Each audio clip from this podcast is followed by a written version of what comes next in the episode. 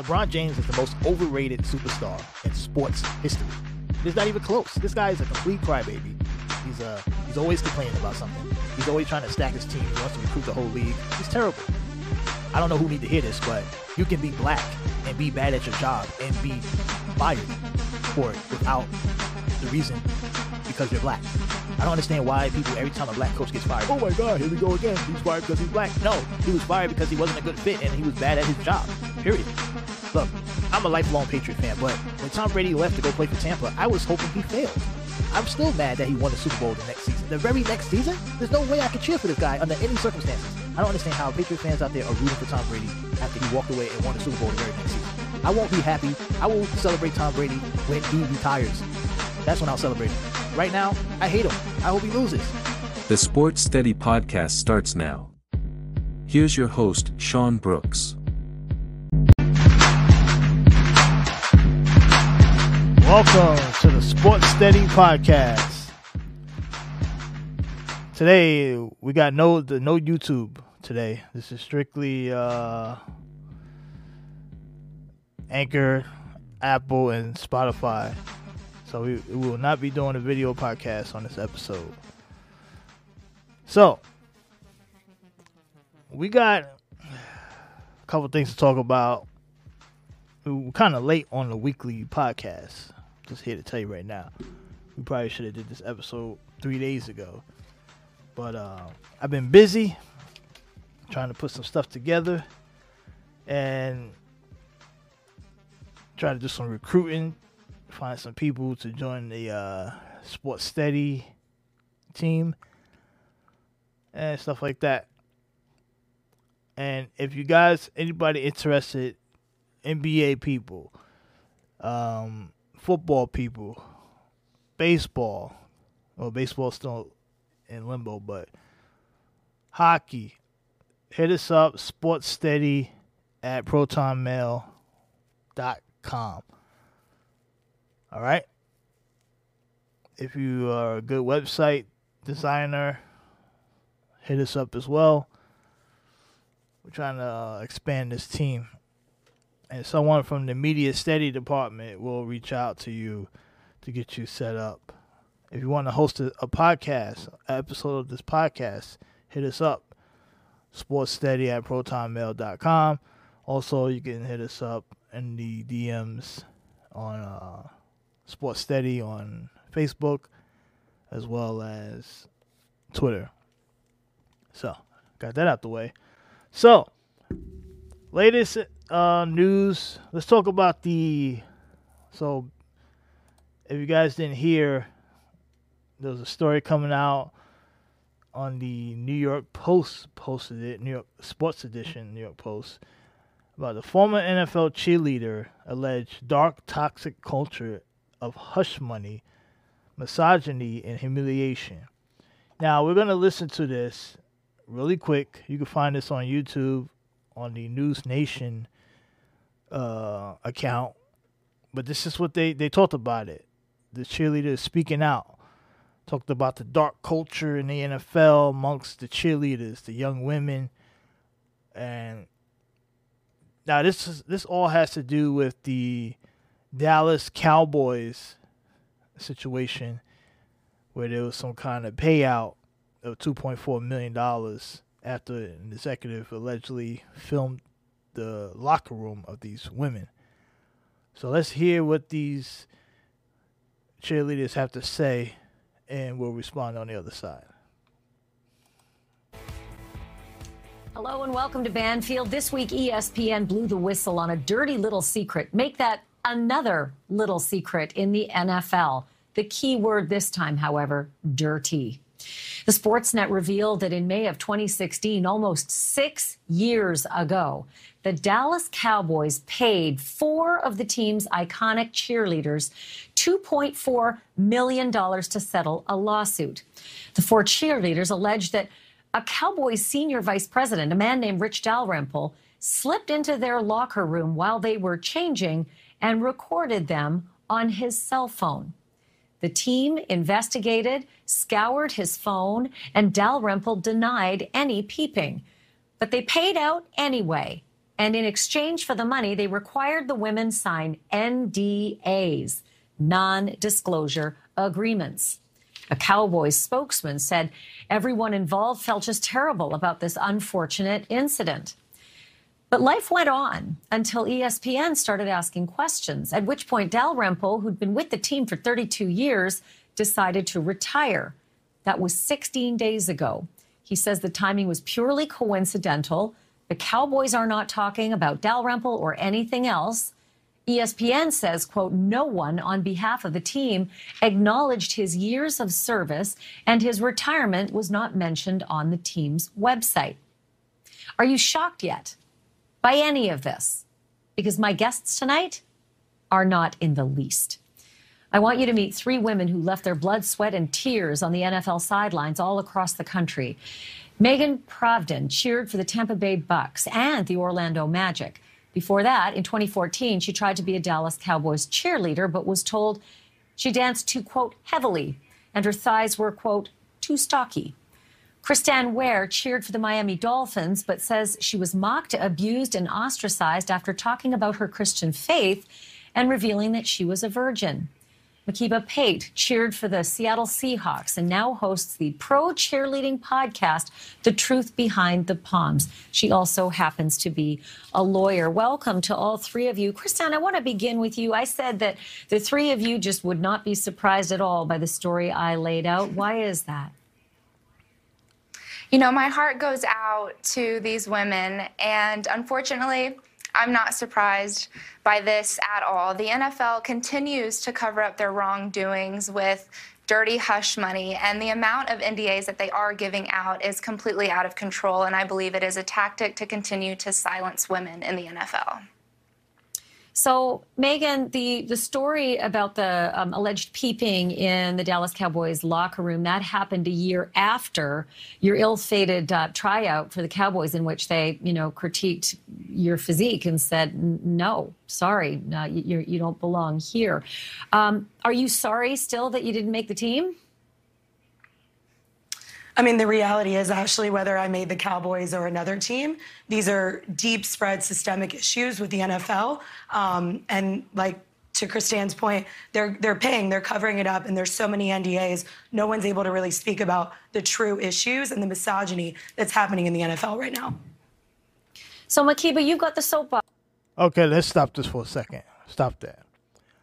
So this woman, okay, now I'm, I do not want to be the party pooper here and be like, oh, you know, but a few things already jumped out at me just while listening to the first few minutes. So this woman was denied, she was rejected as a Cowboys cheerleader. Now I'm watching the video. This was a couple years ago, so I'm not gonna say that her physical appearance was like it is now. But if you look at the NFL cheerleaders, every Sunday they do show them. They have a type of cheerleader, a type of physique of the cheerleader. And is it out of the norm? Like I hate that the female host tried to make this about, oh, like she kept making a point about you didn't get accepted because you you got denied because your physical feet, your thighs are too big. Like that happens in any most industries that require a certain look. So I but they tried to make it like it was like some bad thing. I don't like how she tried to phrase that, like make it out misogyny. Like this woman got denied and she's and they're upset about it. Now, if that was in a couple years ago in 2018, and they're talking about how the culture of the NFL. Remember the guy who just recently retired was with the Cowboys for 30 years. So if he was always a creep, and if the NFL dark toxic culture has always been like this, and NDAs are always being signed, then why the hell are you still trying to become an NFL cheerleader at this point? If this has been going on for a long time. So I I kind of I'm not saying that none of that stuff didn't happen. I just find it odd that these women, or just people in general, it's not just women, it's people in all kind of fields. Same thing with social media, how people always complain how toxic Facebook and Twitter is, but then they come back. Oh, I'm going to delete my account because Facebook is evil. You say that on Facebook, but you never do. Same thing with Twitter. I'm going to leave Twitter and go to another platform because they keep censoring, but you stay on Twitter. So it's the same thing with these cheerleaders. They that culture didn't just happen over the last few years. I'm pretty sure years we've been hearing about this type of stuff going on in business and corporate America. But you still want to be a cheerleader. So you was okay with it as long as you got picked. I wonder if she would have got picked for the Cowboys cheerleader, would she have been on this show talking about it? Probably not. And they obviously they had to go and find people who didn't have an NDA so they can talk about it. But we know these women are probably speaking through the lens of the information that they received from the girls who had NDAs. So they can't talk about it, but they speak amongst their friends. Their friends could go on TV and talk about it, which is what's happening here. So we don't need to play the rest of that. Um, because this is about 25 minutes long. If you want to watch it, go to News Nation on Twitter. They got the video up. It's called NFL Cheerleaders Speak Out on Scandal. So I don't. I mean, I don't really need to hear the rest of that because we know what they're gonna say. They're gonna talk about how evil things are. They cover things up, but they won't tell you why they continue to want to be a cheerleader even after knowing that the culture is toxic. I, I, I never will understand that. All right. So that's that. The women speak out. And look, these companies, here's the funny part ESPN, of all companies, reported on the details here. ESPN, probably the most toxic sports company in America, is doing the investigation on toxic cultures. this thing is so funny though it's part of the woke wokeness of ESPN. Oh, we got to be the champion. We got to be the champion for women here, so we got to do this. But ESPN is toxic in itself. Now, let's put all that aside. The guy that was video recording women, that guy's a scumbag. He probably should be arrested. Okay? You can't do that. That's disgusting. That's just poor taste. I mean, you're pretty wealthy guy. You need to video record women. I'm pretty sure you could have got a few of them to do what you wanted. Anyway, I'm just saying. I don't know. All right, let's just move on from that. Uh, yeah, but the other chick, the one, the Megan girl, I mean, she seems a little beefy right? She seems a little beefy. I mean, I can see why uh, Cowboys said no. But I don't think it's called body shaming. Think about it. I mean, just look at all the cheerleaders around the NFL. They fit a certain look. But you want to call it body shaming because you didn't make the Cowboys? Come on now. That's bullshit. That's bullshit. I just don't buy it. All right, so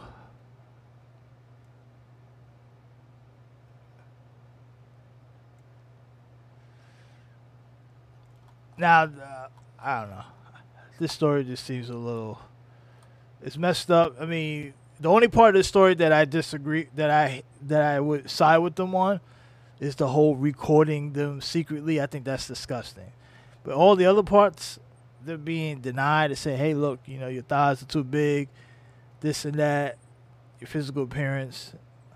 I mean, that's part of life, especially when you're in that industry where your physical look is as important in that cheerleading, modeling. I mean, think about think about the models that get denied because they don't fit the look. It happens. That's life. But this new woke culture where you can't offend anybody, you got to accept everybody. Bottom line is, being an NFL cheerleader is not for everybody. Okay? Period. Not everyone could be a model. Not everyone could be a cheerleader. And the Cowboys, just like any other team, has any right, every right, to have a certain type of woman to be a cheerleader. I don't want to. If I'm turn, if I'm watching cheerleaders, I don't want a fat girl or a fat woman cheerleading. Okay. Period.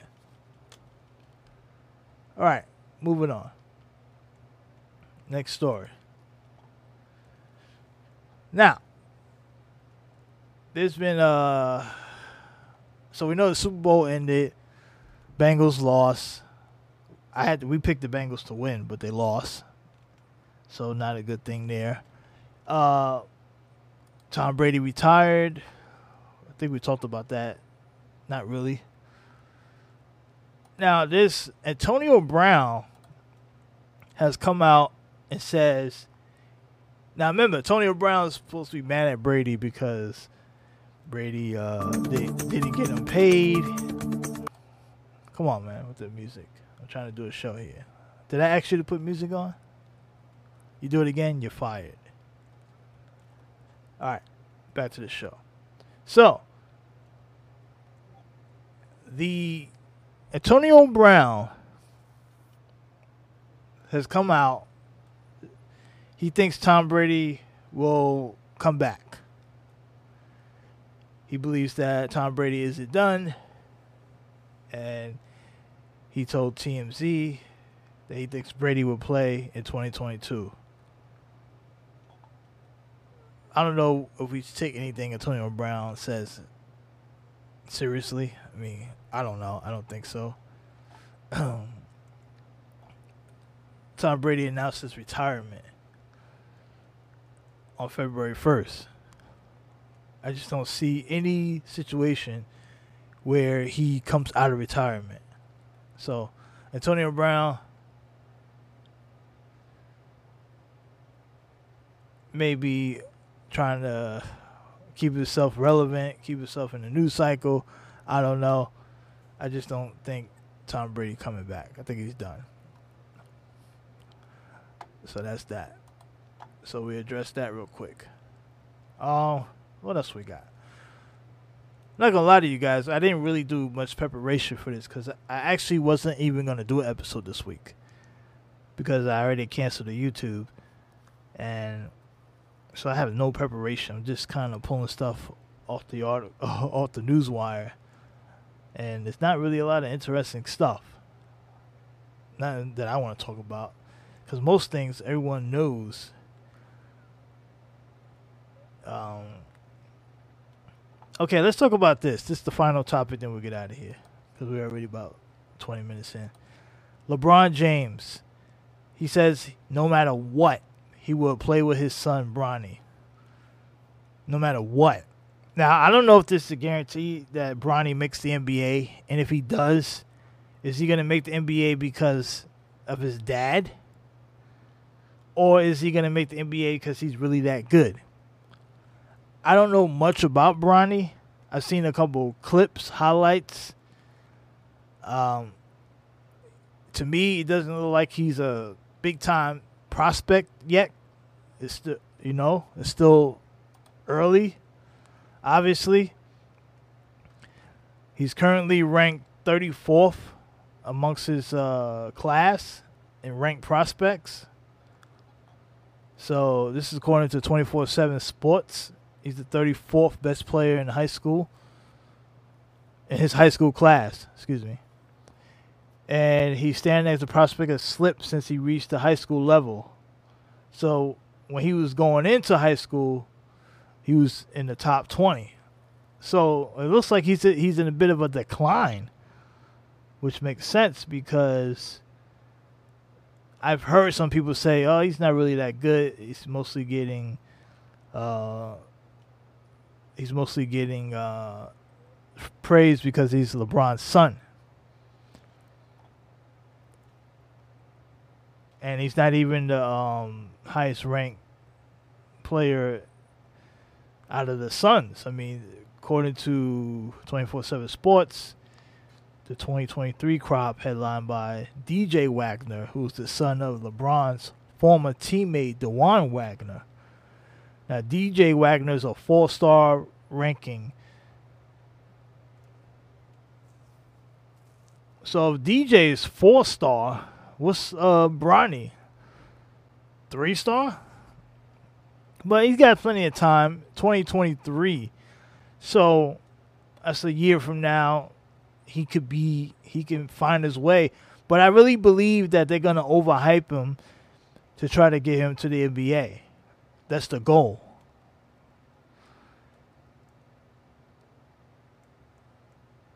Now, he might go to school for one year. But typically, this a guy, a Bronny type talent, would be expected to uh, go to college for multiple years to develop his skill. But being that he's the um, LeBron's son, he may not have to do that. And LeBron told The Athletic on Saturday, quote, My last year will be played with my son. Wherever Bronny is at, that's where I'll be. I will do whatever it takes to play with my son for one year, and that's not about the money at this at that point. End quote. So LeBron is saying, look, no matter what, he will play with his son. And he's made that definite he's always talked about wanting to play with for with uh, he always talked about wanting to play with his son. So I think that's to happen. LeBron's contract expires after the 2023 season. Barring a surprise change to the NBA's one and done rule, his son won't be eligible for the draft until 2024 at the earliest. By that point, LeBron will be nearly 40 years old he'll probably not going to want to stick around much longer than that. Even if he does, every extra year he waits is one in which he could suffer an injury that prevents him from teaming up with his son. The odds that James Jr. will enter the NBA draft in 2024 as a prospect who, on merits, would be unlikely to be selected in the first round. So at this point, he's not even a first round pick but that could change a year from now. So LeBron would have to stick it out for two more years, which means he would have to either take the year off to rest up and retire, or have very limited op play time for whatever for the Lakers in 2023. But why would the Lakers do that? right? Because the Lakers won't be in a position to get uh, Bronny unless the Lakers are bad in 2023 or if Bronny falls out of the first round and the Lakers somehow can snatch him up in the second round. So what's the scenario here? Any chance that Bronny and LeBron plays on the Lakers together? Any any chance that happens? I don't know. Well, because if Bronny becomes a really good prospect in a year from now, he's definitely going to be taken in 2024 in the top pick. Right? Who's going to have all the draft picks? We got Oklahoma City, a few other teams. I don't know all the draft picks, and we don't have time to go through it, but we'll probably go more in detail into that in the next episode. But I'm just saying that LeBron seems to be already have one foot out the door in LA. Unless the Lakers plan on being bad in the next season. But it, do the Lakers really want to play that game? right? Do they really want to go through all that for Bronny? Because I don't know if the Lakers are really they got one title out of it. They're not gonna win it this year, so they won a Mickey Mouse title, and the question is gonna be do they really want to let LeBron hold this franchise hostage? Because if you, what are you gonna do? Maybe they trade Anthony Davis for draft picks to position themselves to draft for Bronny in 2024. I don't know. Let's look at it from the other side. Any team that heard what LeBron said, they definitely know. Hey, we could get LeBron for one year. What if Bronny ends up in Charlotte? What if Charlotte drafts Bronny? Bronny and, and Ball and Melo with LeBron for one year, playing in Michael Jordan's house. Could you imagine that? That would be so funny. Or what if? What about Chicago? What? If, or probably not Chicago. Chicago would be pretty good. But I'm just saying, like, what about Miami or even Cleveland? Could LeBron return back to Cleveland if they end up drafting Bronny or Miami? Could you imagine LeBron back in Miami with Bronny? That would be funny. But, or maybe LeBron is saying, hey, I never got a chance to play in the G League. And maybe I want to go to the G League and win the G League title with my son. Or maybe, and just maybe, LeBron is saying, in my final career, my final year playing basketball, I'm going to go play in China. Bronny and LeBron, Team China in the 2024 25 season. hey, you never know. You never know. La China, he loves China. I don't know. What you guys think? Let us know. Sports Steady on Twitter. Sports Steady PC on tw- Twitter as well. This is Sports Steady Podcast. Peace out.